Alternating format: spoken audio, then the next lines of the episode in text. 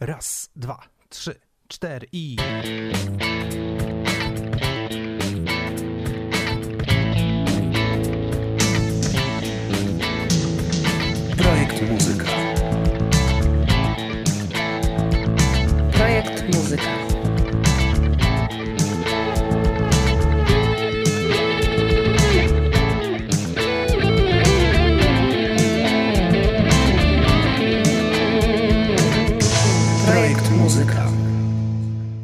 Witamy wszystkich słuchaczy i słuchaczki w pierwszym otwierającym odcinku, otwierającym nowy cykl, cykl rozmów o muzyce, zarządzaniu muzyką i w muzyce cykl rozmów, w którym będziemy słuchać muzyki, ale przede wszystkim słuchać o muzyce jako o czymś, co jest produktem, czym można zarządzać. Będziemy zaglądać za kulisy przemysłu muzycznego, rozmawiać z menadżerami, menadżerkami, producentami i wieloma innymi osobami zaangażowanymi w muzykę, którzy wcale nie występują na scenie, bo muzyka to nie tylko scena. Ja nazywam się Błażej Grygiel. Marta Górska i zaczynamy. I ja cię od razu sprostuję, bo Dobrze. właściwie w ogóle nie będziemy rozmawiać o muzyce. Będziemy rozmawiać o rynku muzycznym. A to jest trochę inna historia. Zajrzymy owszem za kulisy. Pogadamy sobie trochę z ekspertami z branży. Wejdziemy do kancelarii prawniczej, wejdziemy do e, studia nagraniowego, wejdziemy za kulisy. Nawet trafi nam się po drodze kilku artystów. Natomiast y, o tej muzyce to tak naprawdę będzie niewiele, bo nie będziemy opowiadać o tym, dlaczego y, ktoś akurat gra solówkę 15-minutową y, i to działa, a y, ktoś inny napisał fajną piosenkę, bo to nas w sumie nie bardzo interesuje. Interesuje nas to, co głosi nasze hasło. Nikt już nie słucha muzyki, dlatego że jest dobra. Wykorzystaj to. Więc od razu, Marta, powiedz, co za tym stoi. Stoją za tym lata doświadczenia mojego, Twojego i nasza praca właśnie w branży muzycznej. I to jest trochę takie hasło, które mm, chcemy nim trochę zamącić wodę, bo oczywiście są ludzie, którzy słuchają muzyki dlatego, że ta muzyka jest dobra, ale takich ludzi to właściwie jest najmniej. Są też ludzie, którzy uważają, że słuchają muzyki dlatego, że jest dobra. I myślę, że dla tych ludzi też jest ten podcast. Opowiemy Wam trochę, dlaczego Wam się wydaje, że słuchacie muzyki, ponieważ jest dobra. Czyli tak naprawdę będziemy rozmawiać o tym, jak złapać słuchaczy, tak? Jak złapać rynek, jak stworzyć, czy inaczej, jak tworzy się muzykę, w sensie wszystko, co jest wokół niej, żeby ona po prostu zażarła na tym rynku. Trochę tak, ale to też nie jest tak od razu, że e, posłuchacie sobie cyklu naszych podcastów i od razu będziecie e, mieli miliardy fanów na całym świecie. No właśnie, nie mamy jednej recepty, Nie. prawda? Natomiast możemy Wam pokazać, co u nas nie zadziałało, co y, w branży generalnie nie działa, co absolutnie eliminujecie w momencie, kiedy chcesz y, wejść trochę do świata branży muzycznej. Mm, I opowiemy Ci, jakie są y, najbardziej podstawowe mity, które powtarzają się w głowach bardzo wielu ludzi, którzy chcą wejść na rynek muzyczny, ale nie tylko jako muzycy, przede wszystkim jako menadżerowie artystów i tak naprawdę co nam telewizja i branża chce wmówić na temat tych ludzi, którzy stoją trochę za kulisami. Z drugiej strony nie chcemy nikogo zniechęcać. Przeciwnie, dzieląc się doświadczeniem, chcemy, żebyście dostali know-how, jak robić to dobrze. Opowiadać o tym będziemy my i nasi goście. W dzisiejszym odcinku akurat będziemy produkować się sami. Chcemy Wam trochę opowiedzieć o tym, jak to było w przypadku naszej historii z branżą muzyczną, czemu nasze doświadczenie może się przełożyć też na Waszą przyszłość w tej branży. Błażej, jak trafiłeś w ogóle na rynek Ja trafiłem na rynek muzyczny tą samą drogą, co chyba większość osób na przełomie mileniów, to znaczy e, wychowany na jeszcze wtedy puszczających muzykę telewizjach muzycznych, na stacjach radiowych, które miały jeszcze wtedy trochę więcej muzyki niż reklam. E, No i wychowany oczywiście na micie muzyka e, gwiazdy w latach 90. Chciałem oczywiście zostać muzykiem. I rozumiem, że uwierzyłeś w mit, że jeżeli gram dobrą muzykę, będą mnie słuchać. Uwierzyłem w dwa mity. Pierwszy to taki, że jeżeli będę grał dobrą muzykę, to będą mnie słuchać, a drugi mit, jeżeli będę bardzo, bardzo się starał, grał dużo koncertów, był wszędzie obecny, to pojawi się mityczny pan z wąsem i cygarem, mityczny pan menadżer, który wyciągnie worek pieniędzy, postawi na środku klubu i powie: Zrobię z was gwiazdy. Jest taki mit, e, wierzcie lub nie, i wciąż wiele osób w niego wierzy. On napędza oczywiście, żeby pracować, natomiast e, czasem lepiej pracować e, po prostu z miłości do muzyki, a nie czekając na jakiegoś pana, bo on nigdy nie przyjdzie. Później miałem okazję pracować z prawdziwymi menadżerami, organizować wydarzenia kulturalne zawodowo. Do dzisiaj się tym zajmuję. Plus oczywiście, tak jak słyszycie, robimy podcasty razem. Udało mi się rzeczywiście zajrzeć za tę kurtynę E, do tego backstage'u, e, a nawet do gabinetu, bo wiele ważnych rzeczy muzycznych, no i tutaj ty Marta opowiesz o tym na pewno więcej, odbywa się tak naprawdę w pokojach, gdzie jest zupełnie cicho. To prawda. I jeszcze dorzućmy tutaj Twoją historię z muzyką jako dziennikarza muzycznego, bo też trochę wpadłeś w ten mit, że dziennikarz muzyczny ma w czasach współczesnych jakikolwiek wpływ na to, kto słucha muzyki. I tutaj od razu e, powiedzmy, że to nie jest taki do końca mit, natomiast przy muzyce rockowej, w momencie, kiedy e, chcesz wypłynąć na bazie tego, że ktoś napisze dużo recenzji Twojej płyty, to to nie działa. Tak, to prawda. To jest też jeden z takich mitów, który, z którym będziemy się tutaj rozprawiać, mianowicie e, wsparcie ze strony mediów. Jeżeli będziesz często w radiu, często w telewizji, albo będą cię polecać znane głowy, to na pewno ci wyjdzie. Różnie to bywa. W związku z tym myślę, że z tego najlepiej wyciągnąć od razu e, też pozytywny wniosek. E, to nie znaczy, że kolejne drzwi są zamknięte, to znaczy, że drzwi gdzie indziej są otwarte i my o tych drzwiach gdzie indziej będziemy rozmawiać. Tak, bo oczywiście też w branży muzycznej tak trochę przewrotnie wszystko może się zdarzyć. Tak naprawdę może się wydarzyć to, że ten mityczny pan przyjdzie do Was z tym workiem pieniędzy, ale to raczej nie w Polsce. I y, może się wydarzyć, że ktoś, kto poleci waszą muzykę, sprawi, że wasza kariera nabierze tempa. Natomiast nie wygląda to tak, że mm, jedno wydarzenie w życiu zmieni wam całą karierę.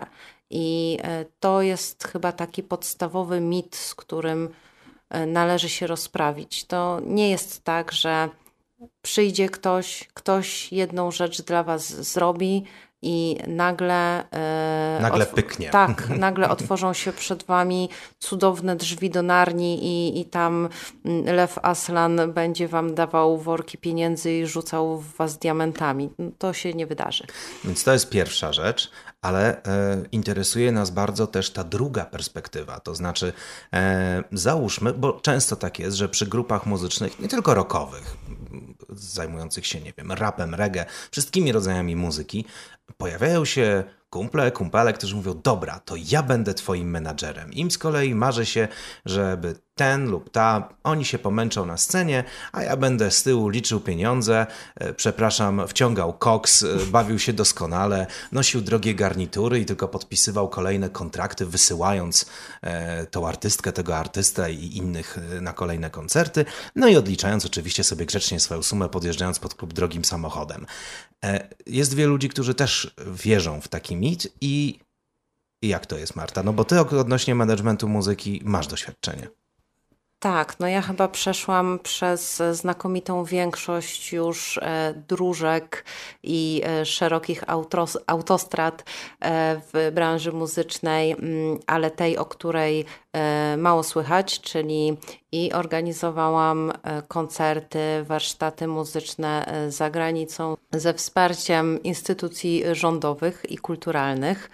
E, miałam też bardzo dużo szczęścia w, we współpracy ze świetnymi freakowymi muzykami wtedy, bo byłam zupełnie zielona i e, szczerze mówiąc, jak e, teraz sobie myślę o tym, w jaki sposób dostawałam dotacje na podróże z, ze świetnymi muzykami do, do Libanu, do, do Tunezji, jak fajnie nas goszczono w ambasadach, jak nam, się, jak nam się to wszystko udało, to tutaj oprócz ogromu ciężkiej pracy, ogromu determinacji, bo y, schodziłam na swoich własnych nogach, stopach chyba wszystkie możliwe instytucje, które mogą mm, dołożyć się do, do takich eskapad i takich szalonych trochę projektów. Natomiast miałam też dużo szczęścia i to szczęście jest potrzebne i jest potrzebny ten ktoś, kto da ci pierwszą szansę. Ja tą pierwszą szansę dostałam od e, Marii Pomianowskiej, z którą miałam przyjemność robić swoje pierwsze projekty muzyczne. I dostałam tą szansę od y, kilku instytucji. To właściwie miałam wtedy poczucie, że napędzi moją karierę i, i to jest w ogóle ten pierwszy, pierwszy krok. No ale się okazało, że nie. Projekty się skończyły, pieniądze się skończyły. To moje doświadczenie nie było wystarczające, żeby cokolwiek zrobić. Ale I... nie wypadłaś z branży, pracujesz w niej dalej. Tak, dlatego, bo tutaj miałam kolejne wsparcie kolejnej cudownej osoby, mianowicie Wojtka Dobrogojskiego, który będzie też gościł u nas w podcaście za kilka odcinków.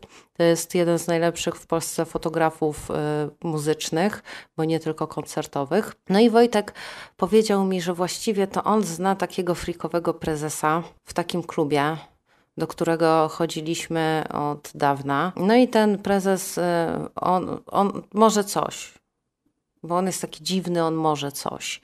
A ja wtedy miałam zaprzyjaźnionych muzyków metalowych z Libanu. Oni bardzo chcieli przyjechać do Europy. Mm, no i Wojtek mnie zaprowadził do klubu Progresja. I prezes akurat był w takim trochę imprezowym nastroju. No i no, wszystko się zgodził, nawet coś tam mi podpisał. Potem trochę zapomniał, ale potem sobie przypomniał.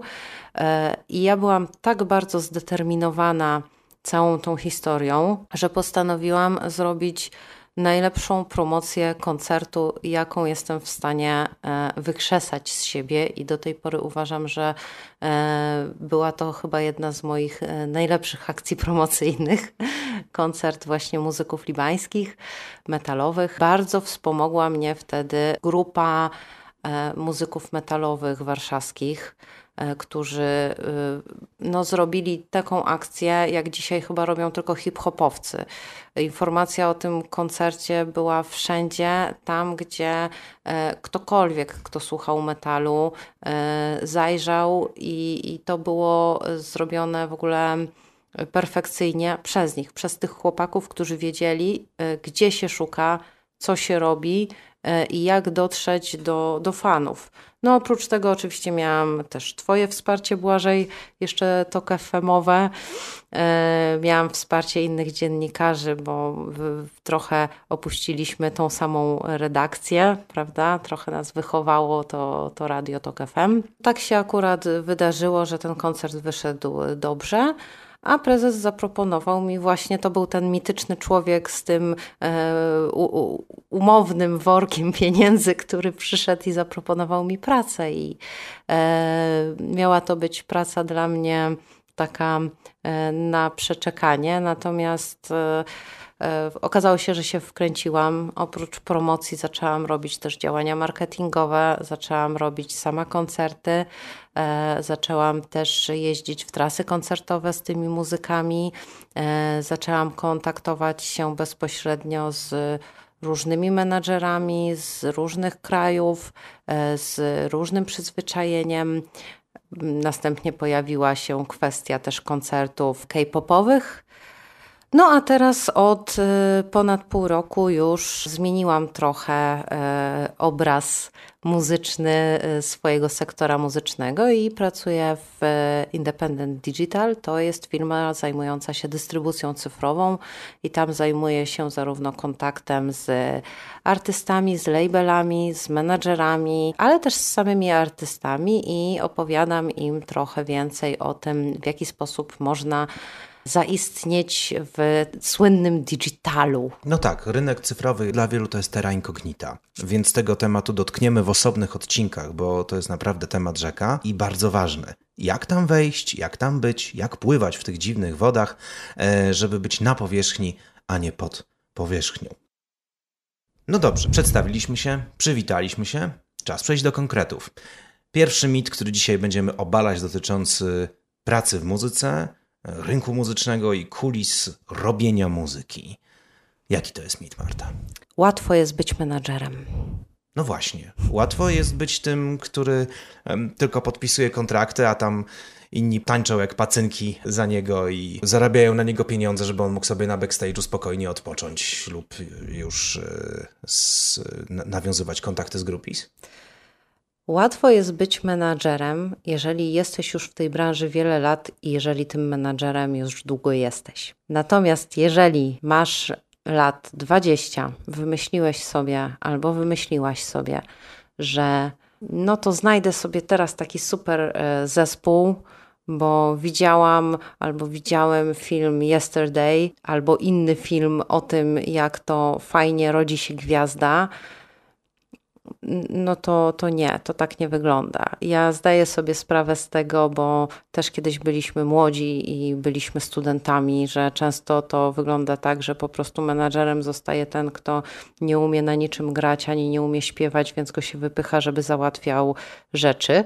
Albo kolega lub znajomy, prawda? Albo bardzo często dziewczyna e, głównego albo wokalisty, albo gitarzysty e, i ona właściwie z takiej grupis, e, ponieważ jest zapatrzona w tego swojego chłopaka. No niestety tak to często wygląda. E, Załatwia mu różne rzeczy, potem e, chłopak kłóci się z dziewczyną, zespół zostaje bez menadżera, e, albo chłopak e, kłóci się z zespołem i zespół też zostaje bez menadżera i bez wokalisty czy tam gitarzysty. E, Generalnie nie jest to, to takie łatwe, bo wydaje się nam, że właśnie menadżer to jest taka osoba, która coś tam załatwia, że, że właściwie wystarczy e, trochę dobrych chęci, ale Wysłać kilka maili, Tak. zrobić kilka telefonów i jakoś pójdzie, nie? No nie. Jak to nie? E, przede wszystkim mm, wspomniałeś o tym, że to jest ktoś, kto podpisuje umowy. Ilu znasz tak naprawdę menadżerów, którzy z Tobą współpracowali, którzy podpisali z Tobą umowę e, i którzy wiedzieli, że należy to zrobić? Ilu podpisało umowę na trasy koncertowe? Ilu podpisało jakąkolwiek umowę? Bardzo niewielu. To nie jest popularna praktyka. Niestety yy, na polskim rynku muzycznym większość rzeczy wciąż załatwia się na gębę. Na tym rynku takim początkującym tak, bo y, ten rynek, y, w którym y, my już siedzimy od dłuższego czasu, jednak jest podzielony. Jest część bardzo profesjonalna rynku i to są ludzie, którzy już bardzo długo siedzą w tej branży i tam rzeczywiście jest to powiedzmy ucywilizowane, istnieją umowy, y, istnieją budżety, to jest kolejne takie słowo klucz, że trzeba ustalić budżet. Istnieją, istnieje cała ta machina, która wprawia w ruch em, nie tylko koncerty, ale właśnie wydawanie płyt, promowanie, budowanie wizerunku. I ten menadżer jakby musi koordynować cały wielki projekt. To jest tak naprawdę project manager, który musi wiedzieć, jakie trzeba umowy podpisać, co to jest OZZ, czym zajmuje się ZAX, czy są zastęp, zastępstwa za ZAX, jakieś inne e, instytucje, z którymi można się podpisać, czego unikać w umowach z wydawnictwem, czym różni się wydawnictwo od dystrybucji, czym różni się marketing od PR-u, czym różni się em, granie na festiwalu od grania takiego zwykłego koncertu na trasie. E, W jaki sposób można pojechać na trasę? Jak to zbudować wszystko, jak to ogarnąć logistycznie, i tym bardzo często na samym początku kariery zespołu nie zajmuje się cały sztab ludzi, którym kieruje ten menadżer, tylko zajmuje się jedna osoba. Wracamy do naszego motta, to znaczy jak wykorzystać to, że słucha się muzyki dlatego, że jest dobrze wypromowana. Dlatego, że ktoś zwrócił uwagę odbiorcy na to, że właśnie ten produkt jest odpowiedni dla, dla niego, dla niej. No bo tych produktów na rynku muzycznym jest tak ogromnie dużo i one tak szybko przychodzą i odchodzą. E, to już jeden przebój trwa pół roku, kilka miesięcy. E, Trudno sobie wyobrazić, żeby za 30 lat e, ktoś wracał do tego, co dzisiaj jest przebojem lata, bo będą kolejne przeboje przez 30 lat. Lata, kolejnych 30 30 lat. E, No i w związku z tym Pytanie, na czym polega to podejście do muzyki? Choć oboje tutaj wspominaliśmy o muzyce rockowej, nie ograniczamy się do gatunków. To dotyczy wszystkich gatunków muzycznych. Jak, na czym polega takie menadżerskie podejście do tego, żeby zobaczyć zespół albo solistę, solistkę, z którymi pracujemy, czy może DJ-a, jako produkt do wypromowania? Jak to działa? Przede wszystkim bardzo fajnego słowa użyłeś przed chwilą, a mianowicie produkt, bo y, możemy kochać muzykę, możemy słuchać wieczorami y, olbrzymiej ilości dźwięków, natomiast y, muzyk dla nas to jest produkt, który my musimy spieniężyć po prostu na rynku muzycznym. To, to jest... brzmi, wiesz, pejoratywnie trochę produkt. To od razu część ludzi, no już wspominaliśmy i rocka, i hip-hop, którzy podchodzą do muzyki jednak... Bardzo poważnie. Poważnie, artystycznie. tak. Czasem, czasem ideologicznie wręcz. No i dla nich słowo produkt może być odstraszające. Czy to rzeczywiście jest takie straszne? Może być e, odstraszające, obraźliwe, natomiast... Yy Wszyscy korzystamy z tych samych mechanizmów i nie ma co się obrażać na to słowo, bo wśród tak zwanych e, wielkich majorsów możemy, nie, możemy jakby mm, możemy się obrażać na to słowo. Natomiast e, jeżeli nie będziemy mieli do e, artysty podejścia produktowego, to nie jesteśmy w stanie mu pomóc. E, najlepsza e, symbioza między artystą a mm, menadżerem panuje wtedy, kiedy jedno rozumie drugie. I podam tutaj może taki fajny serial, który ostatnio oglądałam i polecam go wszystkim, którzy chcą zostać menadżerami E, muzycznymi kiedykolwiek. To jest serial Treme. E, dzieje się w Nowym Orleanie i tam jest postać takiej e, młodej dziewczyny, która gra na skrzypcach na ulicy. No i ona właśnie ma trochę takie podejście, że ktoś przyjdzie i ją odkryje. Okazuje się, że no nie, nie jest tak łatwo. Ona tam musi dojść jakby do pewnego momentu, kiedy pojawia się ten mityczny menadżer. I e, później z tym menadżerem są, no oni mają bardzo duże problemy ze sobą, bo on najpierw daje jej wolną drogę rozwoju, sprawdza na ile ona, gdzie ona może dojść, i w pewnym momencie, jakby on musi ją pchnąć dalej, on musi jakby zrobić za nią pewne rzeczy, które jej się nie podobają, i musi też jej wytłumaczyć, że to jest z korzyścią dla niej. Musi jej pokazać te korzyści e, i to nie tylko finansowe, ale też korzyści, które mm, uderzą jakoś w jej e, nutę serducha. I to jest właśnie najtrudniejsze w byciu menadżerem, że jednocześnie musisz być tym liczy krupą, e, musisz być tym, który umie podpisać umowę, który umie wynegocjować e, mm, te wszystkie e, sprawy finansowe, ale też zadbasz o to, że jeżeli artysta jest uczulony e, na orzechy, to on w swoim cateringu nie dostanie tych orzechów, bo zaraz będzie po koncercie. No i jeszcze oprócz tego musisz wiedzieć, na ile ten artysta jest w stanie się sprzedać. Bo to jest właśnie najtrudniejsze w pracy menadżera i na tym zawsze można się wyłożyć nawet. Czyli gdzie w pewnym momencie jakby przejąć ster, tak? Za, za tego człowieka. Tak, ale to nie jest tak, że ty przejmujesz ten ster. Ty mhm. musi, jakby musisz go nakierować. Aha. Tak jakby y, ta łódka, którą jest tym, ten, ten, On musi uważać, że robi to z własnej woli, tak? Też nie, bo to chodzi mhm. o to, mhm. żeby się dogadać. Mhm. Jesteście teamem takim. I Czyli to nie jest pociąganie za sznurki bez jednej gwiazdy. Można tak robić. To, to też zależy od stylu menedżerskiego, ale chodzi mhm. mi o to, że ty jako menadżer musisz wiedzieć, czy ten e, artysta jest przeznaczony tylko dla publiczności, e, powiedzmy, powiemy w takich kategoriach koncertowych. Na mały klub, na średni klub, czy on e, nadaje się może na duży klub i musisz, e, czy, czy, na, czy na stadion na przykład. Mhm. I ty e, musisz ocenić, jakby gdzie jest koniec tej kariery, dokąd on jest w stanie doskoczyć i następnie tak wszystko rozwinąć, żeby on tam doskoczył, żeby on tam dotarł i tak mu pomóc, żeby on znalazł się w tym miejscu i- najważniejsze, tam się utrzymał. Jak najdłużej. Bo e, było bardzo dużo artystów, którzy doskoczyli do tego stadionu, doskoczyli do tej diamentowej płyty, doskoczyli do tego Grammy I zniknęli. i zniknęli. Dobry menadżer wie, jak ich tam zatrzymać. I takich menadżerów jest bardzo mało na całym świecie. I w Polsce też nie ma ich za wielu. Ale żeby to robić, to wydaje mi się, że trzeba po pierwsze być zawsze kilka kroków przed artystą. Trzeba umieć przewidywać, dokąd on będzie chciał lub ona się wybrać.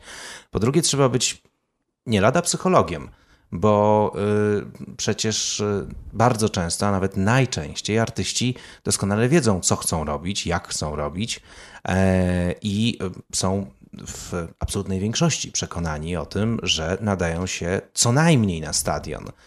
E, Co jeżeli menadżer lub menadżerka stwierdzają, że no, no nie, że to jest na przykład artysta, który się sprawdzi najlepiej w trasach klubowych, ale stadion czy wielki festiwal na kilkanaście e, muzycznych kapel, no to już go raczej zje, raczej go pochłonie. Czy tutaj wtedy menadżer staje się tym podcinającym skrzydła? Czy da się to zrobić jakoś bezboleśnie? Tutaj znowu to zależy, bo tak samo jak masz e, różne style zarządzania w firmach, w korporacjach, mm, tak samo są różne style zarządzania w przypadku muzyki. Jeżeli pomyślimy sobie o muzyce jako o biznesie, to ty jesteś analitykiem biznesowym, jako ten menadżer. I y, musisz najpierw zbadać rynek, musisz jakby znaleźć tego swojego artystę na tym rynku. To jest y, trochę, y, użyję takiego y, porównania, które może się wielu osobom nie spodobać. To jest trochę tak jak z nowym jogurtem. Najpierw musisz zrobić badanie i sprawdzić, czy ludzie będą chcieli ten nowy smak jogurtu sobie spróbować, jak dużo jesteś w stanie go sprzedać, jak on będzie się plasował w stosunku do tych smaków, które są już na tym rynku, i dopiero wtedy planujesz sobie całą kampanię wypuszczania tego jogurtu y, i zarządzasz później e, tym, co się dzieje na rynku. I co prawda, jogurt nie przyjdzie do ciebie i nie powie, że jemu się nie podoba, że on stoi teraz na środkowej półce, a powinien stać na tej, e, która jest na wysokości oczu.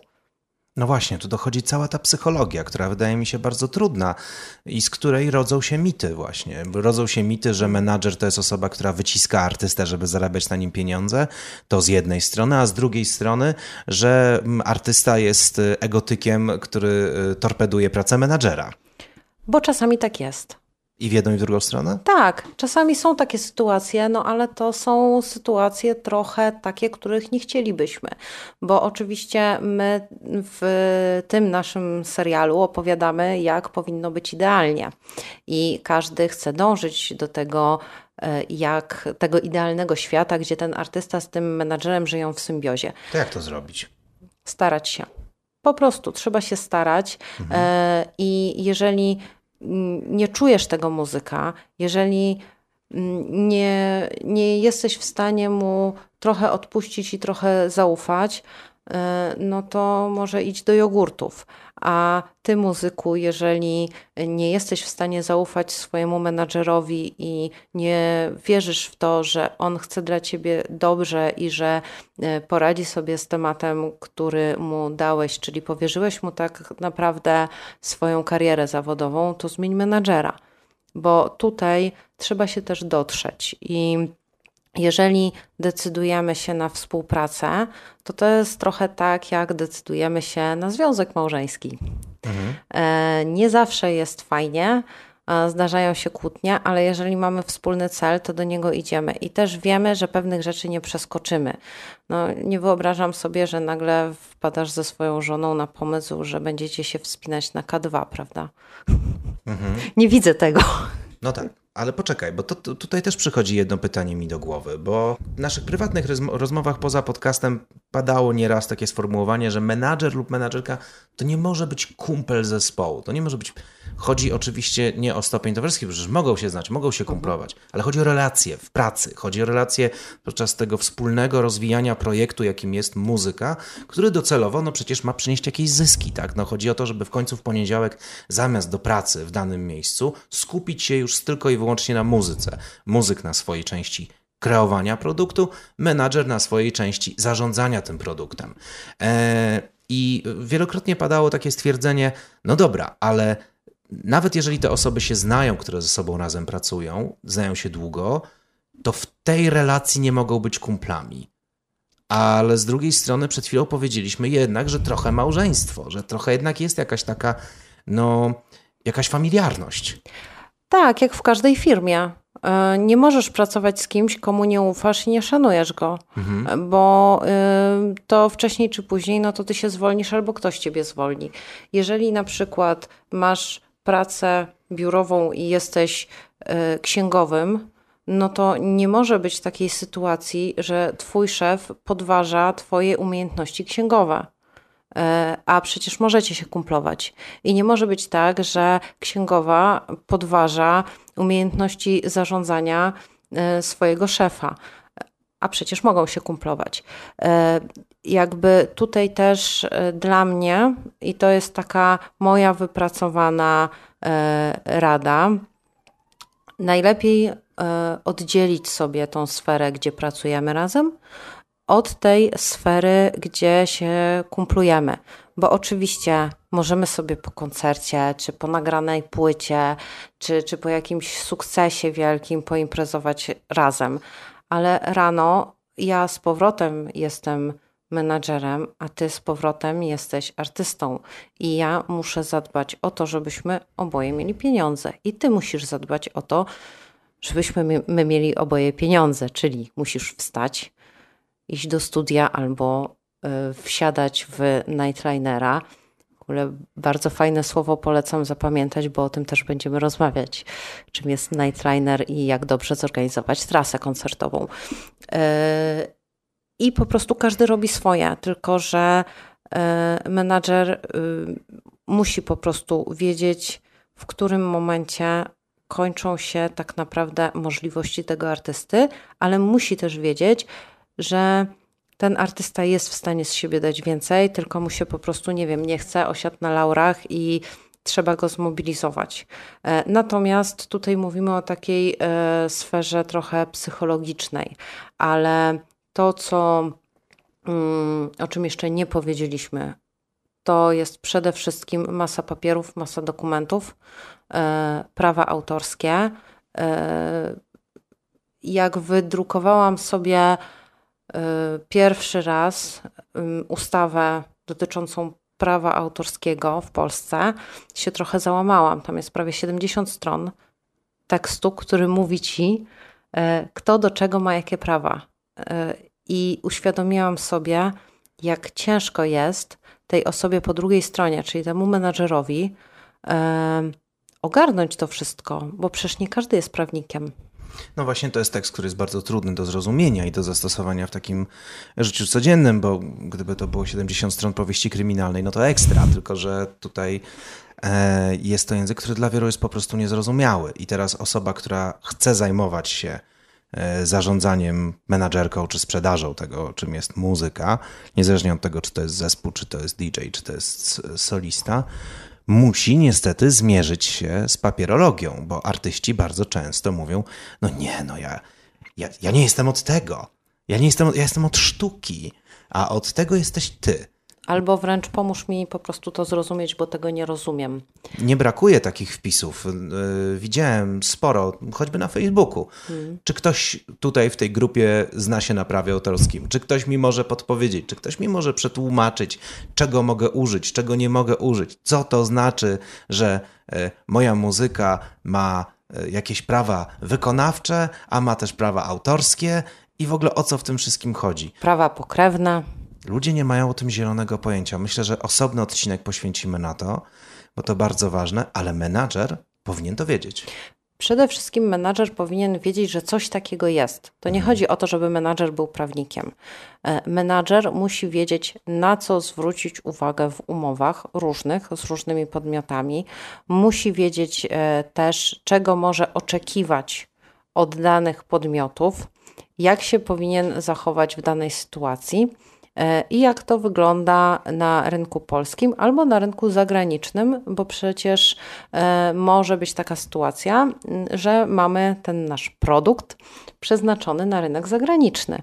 I z takimi e, naszymi kolegami, którzy miejmy nadzieję, że nie e, obrażą się za użycie e, określenia produkt w stosunku do siebie, też porozmawiamy.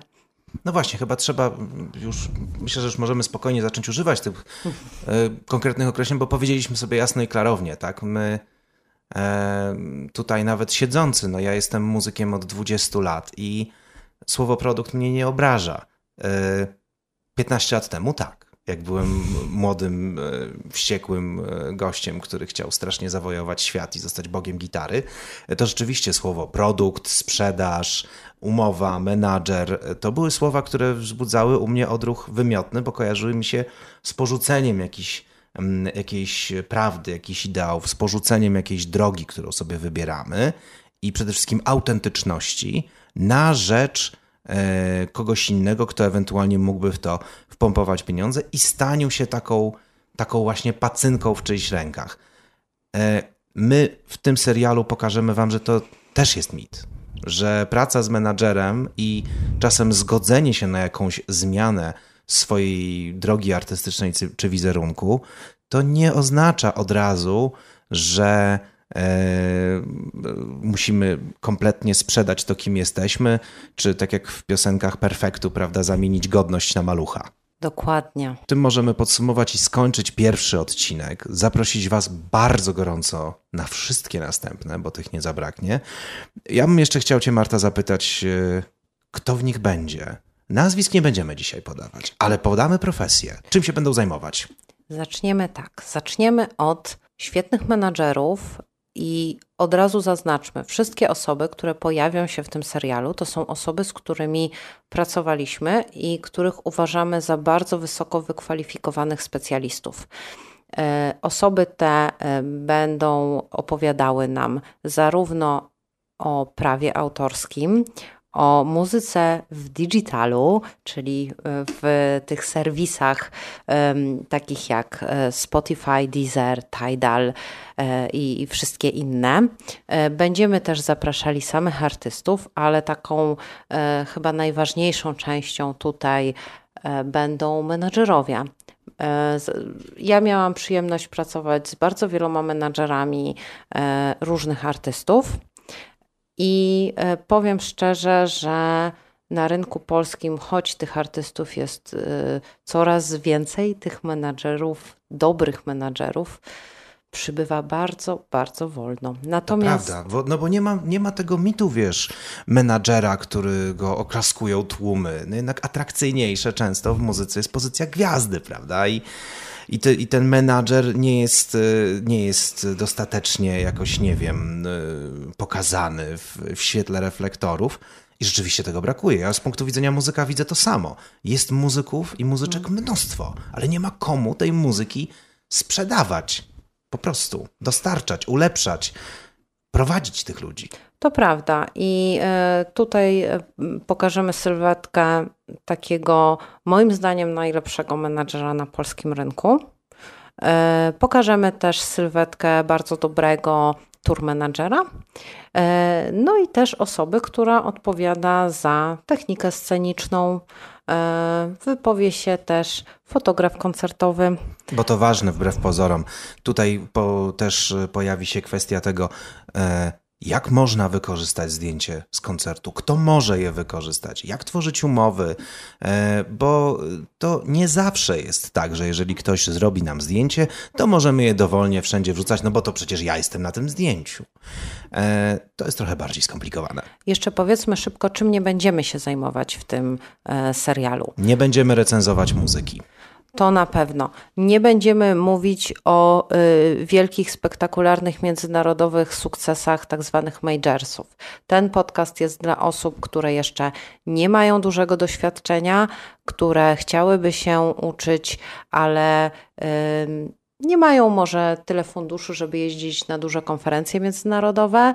Y, chciałyby tak naprawdę posłuchać o tym, mięchu samym. Czasami może trudnym, czasami e, może nudnym, ale podanym w sposób przystępny, mamy nadzieję, i e, prawdziwy, bo e, my bazujemy wyłącznie na swoim doświadczeniu. Moje doświadczenie jest prawie już dziesięcioletnie, Twoje podobnie. No, jeśli chodzi o, o, o, granie 20, jeśli chodzi o zarządzanie projektami, tak, to jest około dziesięcioletnie. E, plus oboje jeszcze mamy e, dodatkowe doświadczenia dziennikarskie i około muzyczne. Tak więc stawiamy naprawdę na e, obalanie mitów, na mięso, na sól ziemi rynku muzycznego. I jeżeli chcecie poznać rzeczywiście, jak to naprawdę działa, jak to jest po drugiej stronie kurtyny po drugiej stronie drzwi do backstage'u, zostańcie z nami. Do usłyszenia. Marta Górska i Błażej Grygiel.